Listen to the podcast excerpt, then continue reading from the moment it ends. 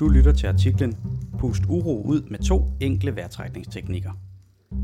Munke og kloge koner har vidst det i årtusinder. Du kan berolige dig selv med din vejrtrækning.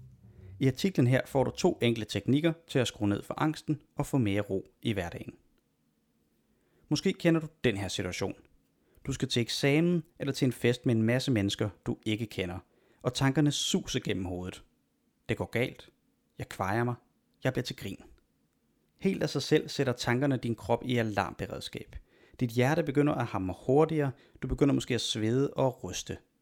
Og nu starter uroen i kroppen en ny række tanker. Hvad er der galt? Jeg mister kontrollen. Det her er farligt. Kort sagt, du er fanget i en ond spiral, hvor tanker og uro i kroppen løbende forstærker hinanden og gør dig mere og mere angst. Heldigvis behøver det ikke at være sådan. Du kan lære at bryde spiralen, så angsten ikke blæser dig helt omkuld. Hvordan, tænker du måske? Helt simpelt ved hjælp af din vejrtrækning. Det kan du nemlig bruge til at dæmpe din uro i kroppen. Du får derfor nu to enkle vejrtrækningsteknikker. Den første teknik er 4-7-8-teknikken, og ideen bag denne teknik er enkel. Du trækker vejret ind, mens du tæller til 4. Du holder vejret, mens du tæller til 7. Du puster ud, mens du tæller til 8. Det er i navnet 4-7-8. Fidusen er, at du sætter tempoet på din vejrtrækning ned. Samtidig gør du din udånding længere end indåndingen. Og særligt det sidste er vigtigt. Det gør nemlig, at din krop og hjerne helt automatisk begynder at falde til ro. Du kan bruge 4-7-8 vejrtrækning i mange situationer. F.eks. hvis du har svært ved at falde i søvn, eller inden en stressende situation, eller hvis du bare trænger til et pusterum i hverdagen. I den skrevne artikel har vi en videoguide med, så du slipper for at skulle tælle 4-7-8 igen og igen. Når du har lyttet færdig her, så synes jeg, at du skal gå ind og prøve øvelsen gennem videoen. Når du har lavet øvelsen nogle gange, så kan du til sidst fint lave den uden videoen. Hvis du lytter til denne artikel via en podcast-app, så finder du et link til den skrevne artikel i beskrivelsen. Så går vi videre til teknik nummer 2. Den hedder vekselåndedrættet. Skørt navn, tænker du måske, men lad det ikke skræmme dig bort. Selve øvelsen er nemlig virkelig god at kende, når du føler dig stresset og urolig. Kort fortalt går øvelsen ud på, at du skiftevis trækker vejret ind gennem det ene og gennem det andet næsebor, alt imens roen breder sig i krop og hoved.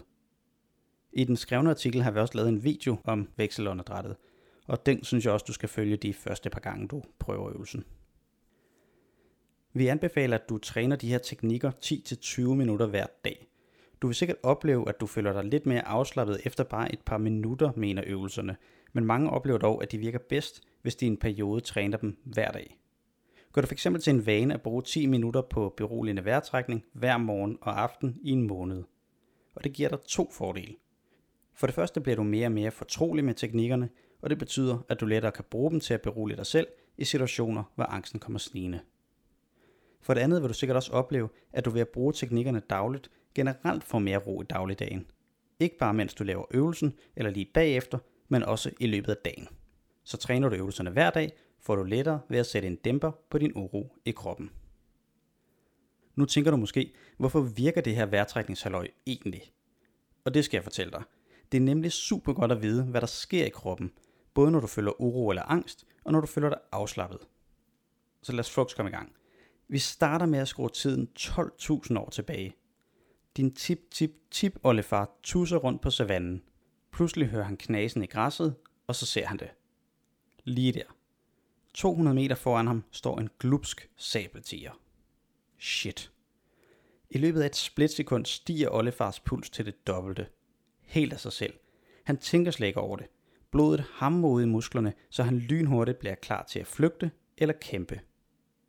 Og hvad er det med angst at gøre, tænker du måske? Jo, faktisk en hel del. Det er nemlig præcis den samme kæmp- eller flygtmekanisme, der tænder i dig, når angsten kommer rullende. Forskellen er bare, at du stort set aldrig står over for sabeltiger eller andre fysiske farer.